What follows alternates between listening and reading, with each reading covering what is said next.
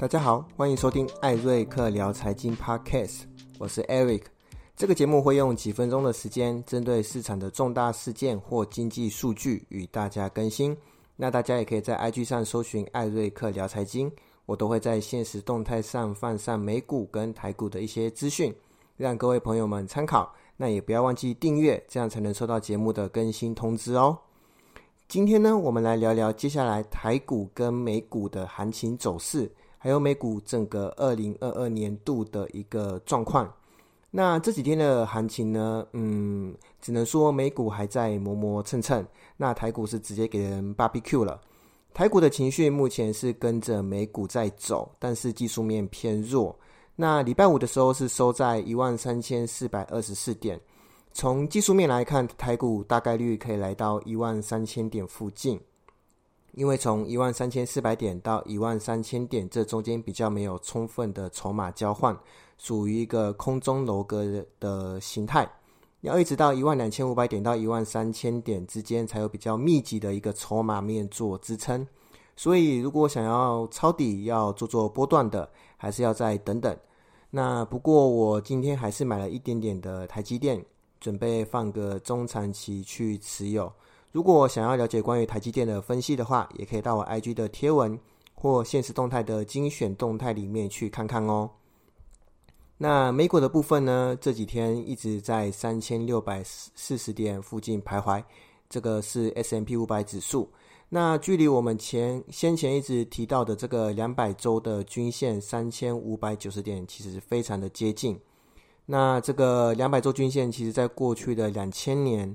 二零一八年、二零一六年和二零一一年的这个深度回调期间，是在为这个股市好提供了一个非常好的支撑。那历史上有没有跌破两百周均线的案例？有，就是两千年的达康泡沫，还有二零零八年的金融海啸。那相信大家都非常清楚，其实当时的股市有多么的惨烈。呃，各位可以拉出这个标普五百的周线级别图。然后把均线的级别设在周期两百，就可以来看一下这个两百周均线跟这个 K 线级别的一些关系。那在现在这个点位呢，如果想要做波段的，看起来还是比较有机会哈。那根据这个结构的话，反弹的点位最远最远，目前应该是呃可以看到三千九百三十点。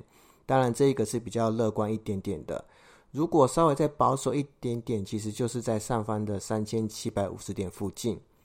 那当然，如果说我们要从一些呃技术面来看的话，就是先以三千七百五十点为一个短暂的上行空间的这个呃可以看到的点位。那现在的话，其实美国的一些机构也有给未来的这个股市提供一些看法哈。我们可以来看看，比如说像是高盛。高盛在九月二十三号我生日的时候呢，就直接给他唱衰股市，一路把标普五百的这个呃到二零二二年底的预期四千三百点，直接调降三千六百点，一口气给他下调了百分之十六，真的是非常的不给面子哈。那还有加拿大的皇家银行呢，则是认为这个三千五百点是一个比较重要的呃。点位，因为它其实反映了经济衰退的一个临界值。那其实这个跟我们过呃刚刚说到的两百周均线三千五百九十点非常的接近哈。所以大家如果不想记那么复杂，其实也可以记三千五百点。那接下来呢，就是我们即将面临第三季度的财报季了嘛。十月中开始会有美国的一些大金融股去发布财报。那根据 Face 的资讯，哈，这个分析师平均大概下调了标普五百的第三季度年度的 EPS 百分之五点四，而整个年度呢，二零二二年度是又再度下调了百分之一点五。虽然还是维持正的增长，哈，但是这一个呃不断下调的这个 EPS 的预估，其实对股市来说不是一个太好的消息。我们可以知道，其实现在。呃，整个华尔街是已经把预期放得非常非常的低了哈。那如果再有一个公司去暴雷的话，其实对整体市场来说都不会是一个呃，都是都是一个比较大的利空啦。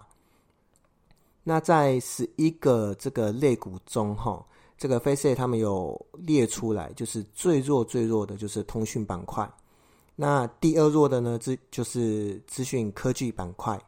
那通讯服务的这个板块里面比较有名的就是我们一般很常听到的，像是 Verizon 或是康卡斯特或是 AT&T，其实就是美国版的中华电信啊、台湾大哥大或远传等等的。好，这是第一弱的。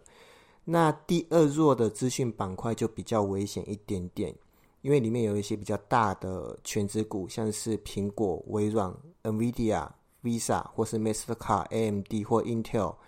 这些比较重要的科技股都在这个资讯板块里面，同时他们也是这一个纳纳指一百里指数里面的一些重要的成分股哈，所以其实相对来说，如果他们的表现不好的话，整个 S M P 五百指数跟纳指的这个科技类股都会被拖累。那假设如果美国真的进入经济的衰退的话，那大概率的点位会到哪里？我们这边用一个比较特别一点的这个本益比，叫做希勒的本益比。好，希勒本益比它是有考虑过通胀调整后，所以它的这个本益比的倍数会比一般的本益比还要来得高。一般标普五百的本益比大概是在百分之呃，大概是在十七倍到二十二倍之间。好，那如果是以希勒本益比去看的话，在过去二十五年的这个。时间里面，如果股市是濒临衰退，然后跌到触底的话，大概希勒本益比是在二十二倍左右。那目前的这个希勒本益比大概是在二十八倍附近。也就是说，如果我们以现在的标普五百二零二二年度的整体 EPS 跟这个希勒本益比下去估算的话，标普五百。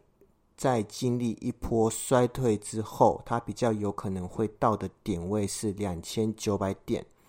那如果以现在的点位大概三千六百多点去换算的话，大概还有百分之二十的下行空间。好，那当然现在整个市场都还是在挣扎衰退跟呃经济放缓的边缘。